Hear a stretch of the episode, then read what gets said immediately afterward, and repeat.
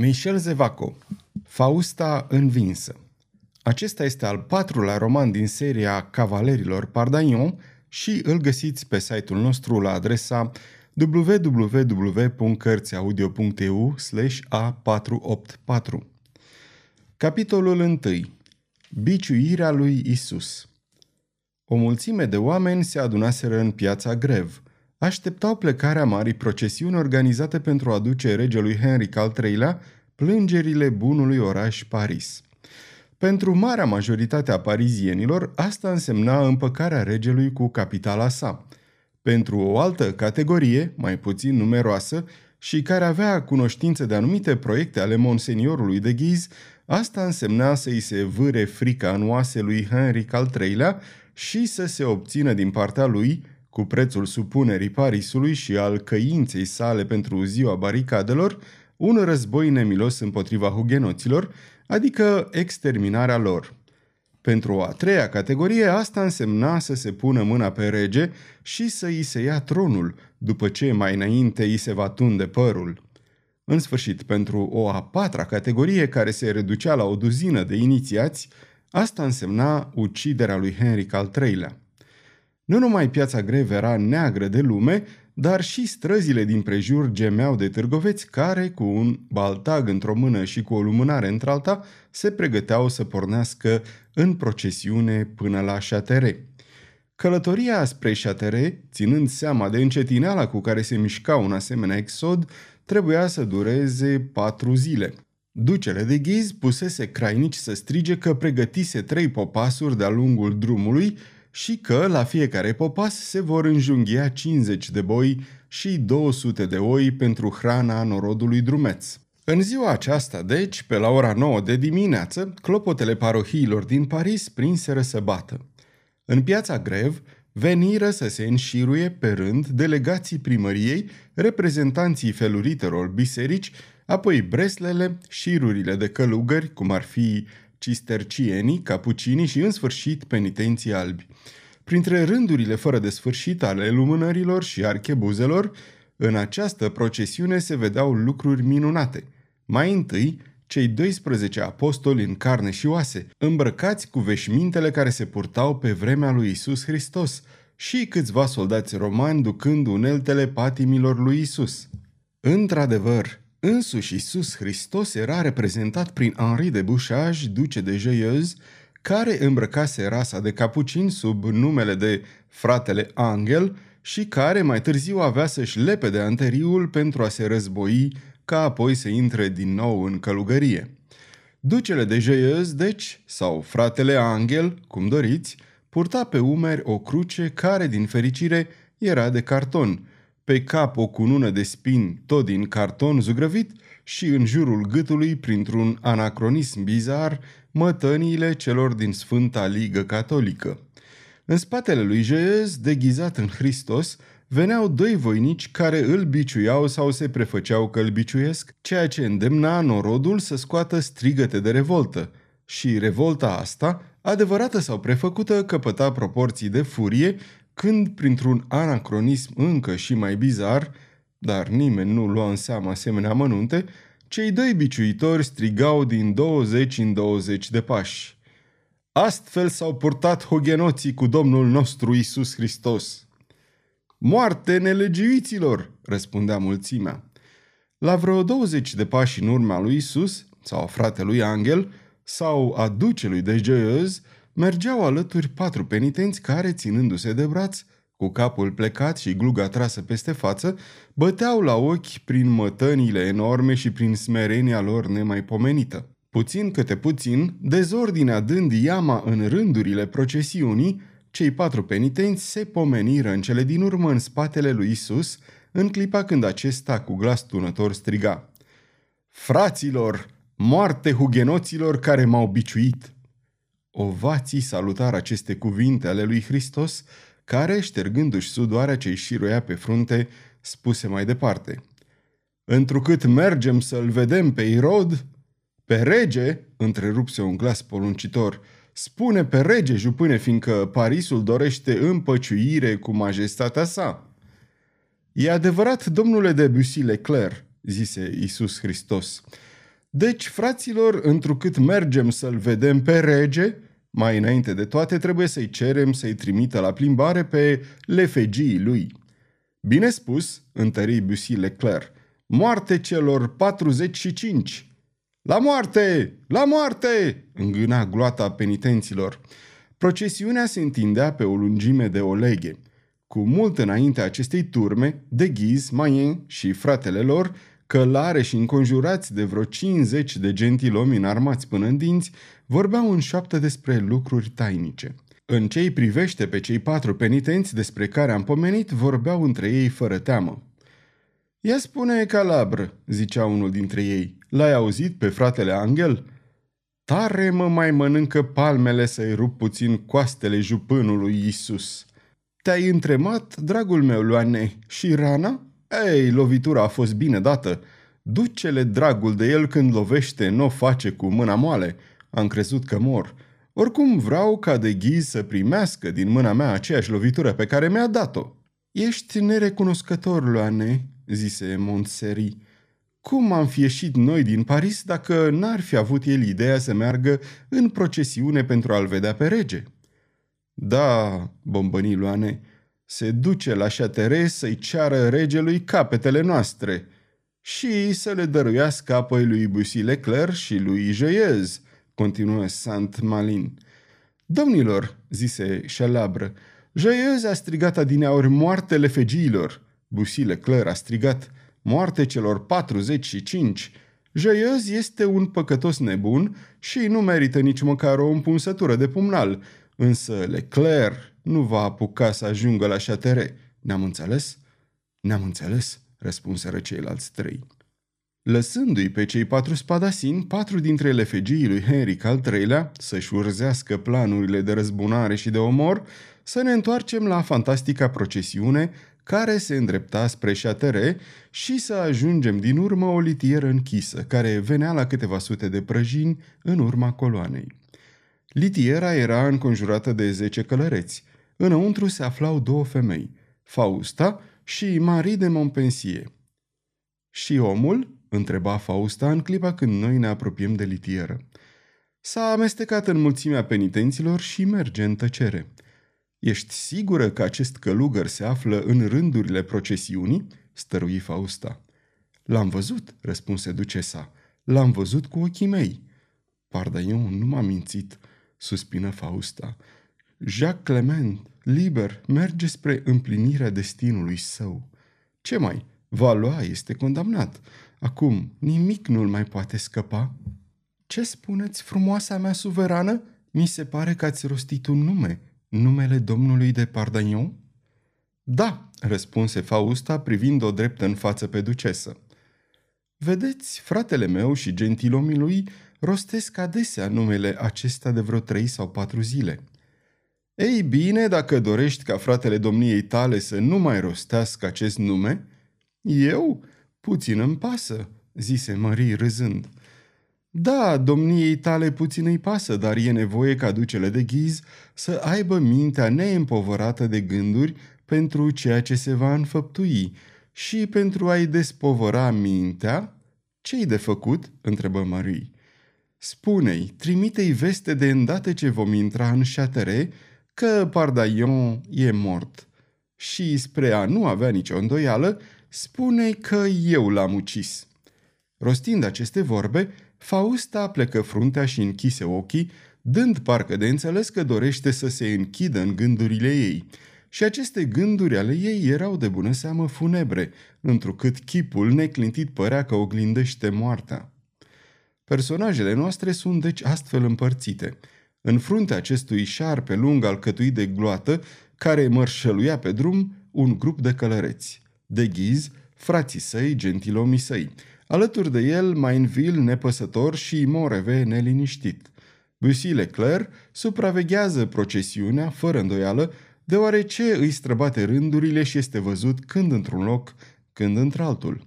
Apoi, în urma acestei bande de seniori, la o oarecare distanță începe procesiunea. Apoi, aproape de coada coloanei, un călugăr merge singur cu gluga trasă peste față, strângând în mâini la piept un pumnal lung. Este Jacques Clement. În sfârșit, foarte în urmă, vine litiera Faustei. După a treia zi de mers, procesiunea se odihni în satul La Trap, unul dintre popasurile organizate de domnul Cruse, însărcinatul cu încartiruirea acestui exod. Penitenții ajunseră în sat pe la ora 4 și de îndată se așezară la masă, adică năvăliră pe o pajiște întinsă unde se lungiră pe iarbă. Firește, de ghiz și suita sa se instalaseră în cele mai bune case din sat. Pe pajiște, sătenii din la trap umblau de colo până colo, străduindu-se să le facă o bună primire penitenților. Bravi oameni puseseră la copt nenumărate pâini, dădură cep la vreo 30 de butoaie de cidru sau de vin și aprinseră pe pajiște focuri mari la care se frigeau berbeci întregi, hălci de boi și de porci. După asemenea chiolhan, fiecare se înfășură în mantie și își căută un locșor unde să se culce.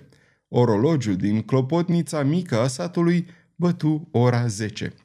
În clipa asta, în penultima casă, cum mergi spre șatere, doi bărbați dormeau alături, întinși pe snopii de paie din șură.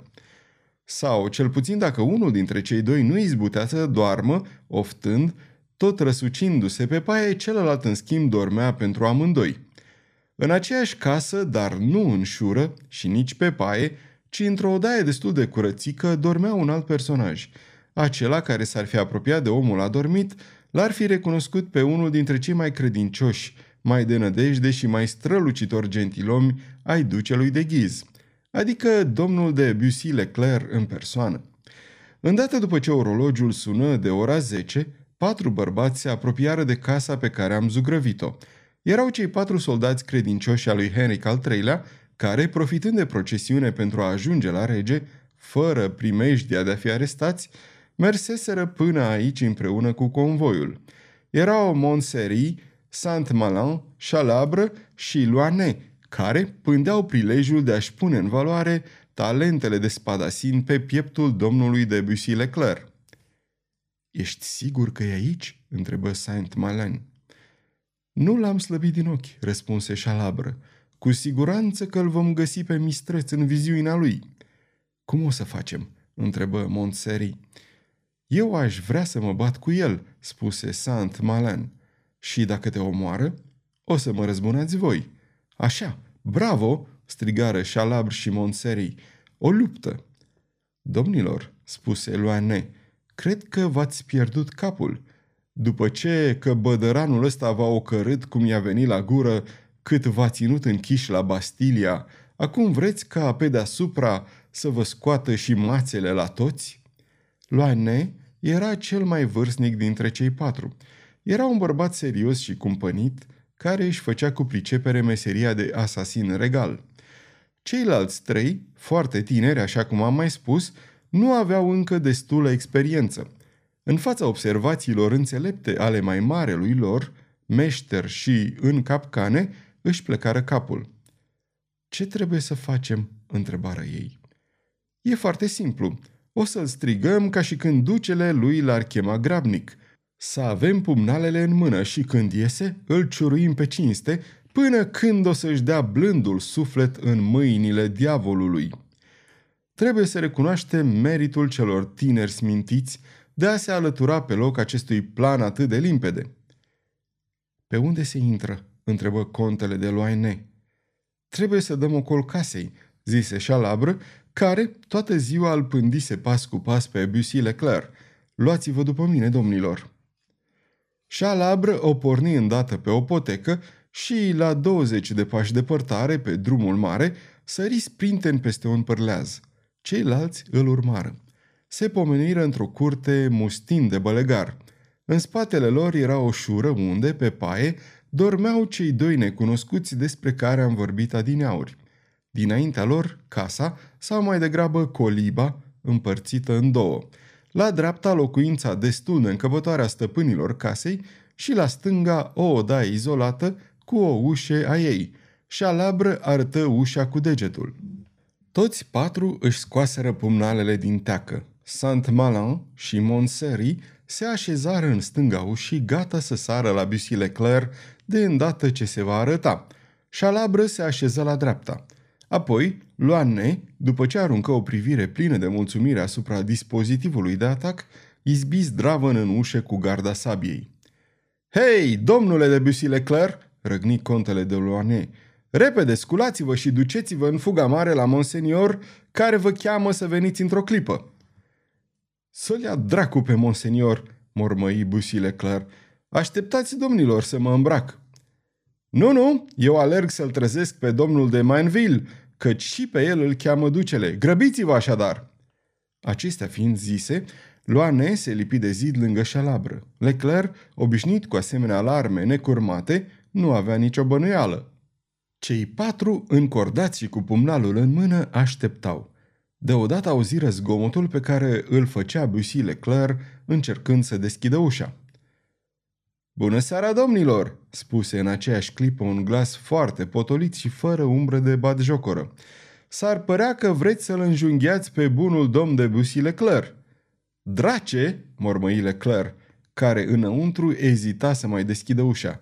Ce înseamnă asta?" Trădare!" strigară cei patru spadasini, îndreptându-și pumnalele ridicate spre bărbatul care vorbise și care înainta salutând politicos și repetând – Bună seara, domnilor! Pumnalele ridicate se plecară. Cei trei tineri se opriră și făcură o plecăciune adâncă. O rază de lună se juca pe obrazul cutezător și calm al cerului care intervenise și astfel îi recunoscură chipul.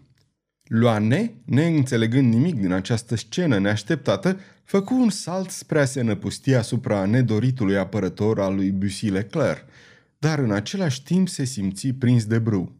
E salvatorul nostru, zise Șalabră.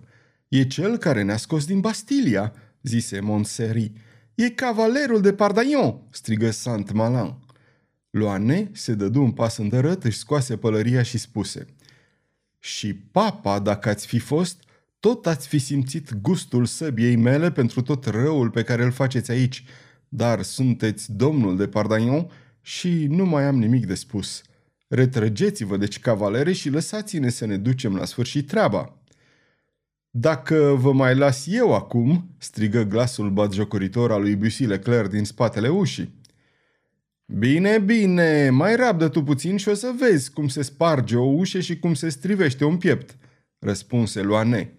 Domnule, adăugă el adresându-se lui Pardaion, înăuntru e Bussy Leclerc, dușmanul domniei voastre și al nostru deopotrivă. Cred că, dacă nu vreți să ne ajutați, ne veți lăsa cel puțin să-l ucidem în tihnă pe acest nevrednic. Domnilor, spuse Pardagnon, când am avut fericirea de a vă scoate din mâinile guvernatorului Bastiliei, mi-ați făgăduit trei vieți și trei libertăți, în schimbul alor voastre. E adevărat, spuseră într-un singur glas Chalabre, Montseri și Saint-Malin. Am deci onoarea să vă rog a plăti în noaptea asta o treime din datoria domniilor voastre. Vă cer viața și libertatea domnului de Bussy Leclerc. Dintr-o singură mișcare, cei trei spadasini se înclinară, până și Loane își vârânteacă pumnalul și spada. Domnule, zise Saint-Malin, salutând curtenitor, vi-l cedăm pe Bussy Leclerc. Mai rămân doi, spuse liniștit cavalerul. Foarte adevărat, zise Montseri, și ne vom ține de cuvânt până la capăt. Cei patru bărbați salutară și se retraseră fără să-i răspundă lui Bussy Leclerc, care din dosul ușii striga. La revedere, domnilor! Am să vă pregătesc o carceră demnă de voi la Bastilia!" Dar Saint-Malin se întoarse brusc. Domnule cavaler, spuse el, ar fi o mare indiscreție dacă v-am întreba de ce îl salvați pe blestematul ăsta de Leclerc care vă dorește răul atât domniei voastre cât și nouă? Deloc, domnule, răspunse Pardaniu. I-am făgăduit domnișorului de Bussy Leclerc că își va lua revanșa, oricum mi-aș fi ținut făgăduiala dacă aș fi lăsat să fie ucis în seara asta. Saint-Maman îl privi mirat pe cavalerul care zâmbea, salută și se grăbi să ajungă din urmă pe tovară și săi. Pardaion se apropie de ușa în spatele căreia se afla Bussy Leclerc și bătu cu pumnul strigând. Domnule, hei, domnule de Bussy Leclerc! Ce doriți, domnule de Pardagnon? întrebă Leclerc în zeflemea. Eu? Nimic. Vreau doar să vă spun că acum sunt singur, așa că dacă vă convine să încercați a vă lua revanșa după care tânjiți de multă vreme, ei bine, sunt omul domniei voastre. Bine, ă, prefer să aștept. Cum doriți, domnule, dar am toate șansele să fiu ucis de alții, încât poate nu va mai rămâne niciuna să mai dați de mine. Cine știe dacă voi apuca să ajung la șatăre? Dacă muriți până atunci, zise Bussy Leclerc dușmanos, fiți sigur că o să-mi pară rău, căci acum cea mai dulce speranța mea este să mă gândesc la clipa fericită când am să vă pun mațele la uscat. Mulțumesc, zise Pardagnon. Ce vă împiedică în acest caz să încercați a vă satisface această dulce poftă chiar acum, pe loc? A, răspunse Leclerc, faptul că nu sunt egoist, am să vă spun, suntem patru oameni care vă urâm și ne-am legat să vă ucidem. Pot chiar să vă spun cum se vor petrece lucrurile. Aș fi măgulit să o aflu. O să vedeți cât e de simplu. Mai întâi o să vă străpung burta cu sabia, fără ca totuși să vă ucid. Apoi Mainville o să vă lege de aripa primei mori întâlnite în cale. Asta e o mania lui, pricepeți?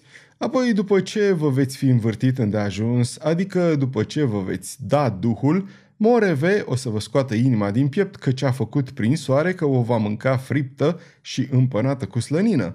În sfârșit, monseniorul de ghiz vă va da hoitul pe mâna călăului pentru a fi tras de cai în cele patru vânturi. Pardagnon înțelese că Bussy Leclerc, vorbind astfel, făcea spume la gură. Auzi cum îi scrâșneau dinții.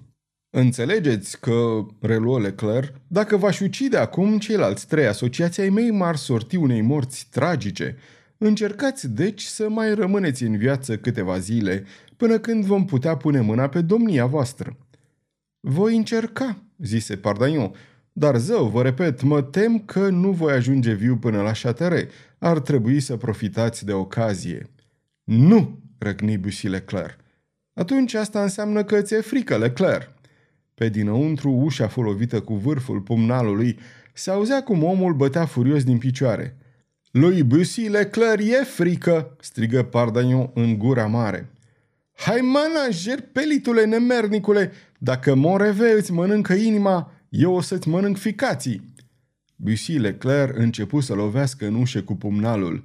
Pardagnon ridică din umeri și, în curte, la lumina lunii, văzu oamenii din colibă care, treziți de zgomot, ieșiseră din casă și albi la față de spaimă asistau la fantastica discuție. Fără să-i pese de ei, poate chiar fără să-i vadă, cavalerul se îndreptă spre șură și, la intrare, își întâlni tovarășul care, cu arma în mână, aștepta sfârșitul incidentului. O, murmură tânărul duce de Angulem, e îngrozitor. Amenințările acestui om sunt oribile. Da, e destul de haios. Să plecăm, monseniore. Aerul din satul ăsta e nesănătos pentru noi acum, iar în cel privește pe Moreve, desigur că îl vom găsi la șatere. Cei doi bărbați se înfășurară în mantii și cu pașii iuți porniră pe drumul spre șatere. Bussy Leclerc, cu pumnalul și sabia în mâini, ieși mormăind. Unde-i? Să-l omor!" Un țăran răspunse. Nu știu pe unde a luat-o monseniore, dar fapt este că a fugit și gândesc că a ajuns departe. Am să dau eu de el, bombăni Leclerc. Ieși în grabă din colibă și pe o scurtătură pe care i-o arătară gazdele, ajunse în piața bisericii în colțul căreia se înălța o troiță mare. În jurul troiței fuseseră ridicate câteva corturi și ducele de ghiz dormea într-unul din ele pe un pat de campanie, pe când Moreve și un alt ofițer dormeau pe paie. Mainville, ca și Bussy, căutase adăpost în sat. Leclerc trimise după Mainville, care, după o jumătate de oră, sosi înjurând de mama focului că fusese trezit din somn. Atunci puse oamenii să-l trezească și pe duce și, primind îngăduința de a intra în cort, cei patru se aflară împreună. Și Bussy Leclerc povesti ceea ce se întâmplase mai înainte. Furios, de ghiz șuieră printre dinți un blestem, Mainville își scoase pumnalul din teacă și îi cercetă vârful. Moreve rosti aceste cuvinte stranii. Dacă e vorba pe așa, monseniore, călătoria la Châteauroux este inutilă. Ar fi mai bine să facem cale întoarsă la Paris. De ce? exclamară Mainville și Bussy Leclerc. Pentru că, spuse cu glas înfundat Moreve, dacă Pardaion se află în convoi, convoiul este blestemat. Pentru că nu Henric al treilea va fi ucis, ci noi. Și cei patru bărbați la fel de bravi petrecură restul nopții discutând cum să scape de aventurier. De ghiz, întunecat și gânditor, îi asculta pe cei trei sfetnici ai săi fără să spună nimic. Dar, când se iviră zorile, dădu poruncă să se pornească la drum. Spre Paris?" întrebă Moreve. Spre Châteauroux?" răspunse ducele. Moreve ridică din numeri și verifică dacă pieptarul său de zale era bine prins în catarame. Convoiul porni iarăși la drum și, îmbulzindu-se prin poarta Guillaume, în bunul oraș Châteauroux, se îndreptă spre catedrală. După ce trecu de poartă, capul procesiunii se pomeni în fața unei numeroase trupe înarmate. De ghiz, îl recunoscu pe Crillon, călare, care îi spuse salutându-l. Majestatea sa, pentru a vă cinsti după merit, a stăruit să vă ies în întâmpinare cu 8.000 de archebuzieri și 3.000 de călăreți, pe care i-am adunat în jurul orașului Châteauroux, dacă mi-am îngăduit să-i spun majestății sale că două sau trei mii de oameni erau de ajuns pentru a escorta o procesiune, bine ați făcut, domnule, unde și când l-aș putea vedea pe rege împreună cu corpul de consilier municipal din Paris? Regele este acum în catedrală. Să mergem deci la catedrală, zise de ghiz. Monseniore să vă arăt drumul. N-ar avea rost ca cinstiții penitenți să încerce a găsi un altul. Într-adevăr, toate străzile sunt pline de ostașii noștri, atrași de o legitimă curiozitate, fără să-i mai punem la socoteală pe târgoveții din acest minunat oraș, veniți să-l aclame pe rege. Porniți, domnule, spuse de ghiz. Am venit ca supuși credincioși și ne vom alătura ovațiilor acelora ale orașului și, ridicându-și toca împodobită cu pene și cu trei șiraguri de perle, de ghiz, cu glas puternic strigă. Trăiască regele! Dar în spatele lui o imensă aclamație răspunse. Trăiască Henric cel Sfânt! Era procesiunea care își spunea astfel părerea, așa încât pentru o clipă Crion se întrebă dacă n-ar fi fost mai bine să închidă porțile și să lase în afara zidurilor trei sferturi din penitenții care așteptau, dar Crion, bărbat viteaz, își zise că ar fi caragios să pară că se teme de niște purtători de lumânări. Ordonând deci oamenilor săi dintr-o privire să supravegheze îndeaproape pe noi sosiți, se îndreptă spre catedrală. De ghiz îl urmă împreună cu gentilomii săi. În spatele acestui grup venea procesiunea parizienilor pe care locuitorii orașului, înghesuiți la ferestre, îl cerceta cu curiozitate și nu fără o anumită simpatie. Apariția lui Isus, nădușind sub crucea enormă de carton și mai biciuit ca oricând, fu salutată printr-un murmur prelung de milă. Dinaintea catedralei, mulțimea era mai deasă, mai nestăpânită și de ghiz citi pe toate chipurile de provinciali cum se cade o curiozitate vie. Într-adevăr, după ce fugise Henry al III-lea, fusese primit de locuitorii orașului Châteauroux cu mare curtenie, dar fără pic de entuziasm. Aici, ca și în tot regatul, numele lui de ghiz era popular și numele regelui disprețuit sau detestat. Ducele își plimbă privirea în jur, căutând să-l zărească pe călugăr.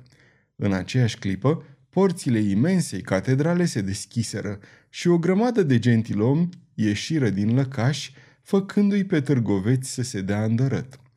Totodată, soldații lui Crion, printr-o manevră abilă, tăiară firul procesiunii și nu lăsară în jurul lui de ghiz decât vreo zece dintre oamenii săi. Nu prea inspirăm încredere, zise ducele încruntând sprânceana. Ba nu, monseniore, vi se dau onorurile cuvenite, răspunse Crion. Jeuz, câțiva dintre apostoli și doi flagelatori se aflau înăuntrul cercului alcătuit din ostași, gentilomii regali și mulțime. Loviți! Loviți, spuse Jeiez. Cei doi flagelatori începură să-l biciuiască vârtos, cu falsele curele ale cnuturilor. Sire, strigă Isus, unde sunteți? Vedeți ce-mi fac cu genoții și totuși nu mă plâng. Un vuiet al mulțimii de târgoveți răspunse acestor cuvinte și, la fel ca și la Paris, izbucniră strigătele. Trăiască Henric cel Sfânt! Când Isus, adică Jeiez, începuse geamă de data asta fără să se prefacă, într-adevăr patru penitenți se apropiaseră de el și începuseră să-l biciuiască nu cu fâșii de cârpă sau cu betelii de carton, ci cu adevărate și solide curele de piele. Asta dură câteva minute, timp în care soldații potoleau mulțimea, iar de ghiz, palid și uluit, se întreba dacă nu cumva venise să se arunce singur în gura lupului. Cei patru îndrăciți loveau cu sete. Destul, rosti deodată un glas puternic. Un bărbat apăruse sub portalul catedralei. Cei patru flagelatori se opriră pe loc și, intrând grabnic în biserică, unde își scoaseră rasele, se arătară sub trăsăturile lui Chalabre, Montseri, Loane și Saint-Malin. Bărbatul care intervenise înainta cu un fel de demnitate spre nefericitul Jeuz. La vederea lui se făcu mare tăcere. Oamenii lui Crion prezentară armele, de ghiz descălecă și descoperindu-și capul, făcu o plecăciune adâncă. Bărbatul acesta era regele Franței. Sfârșitul capitolului 1.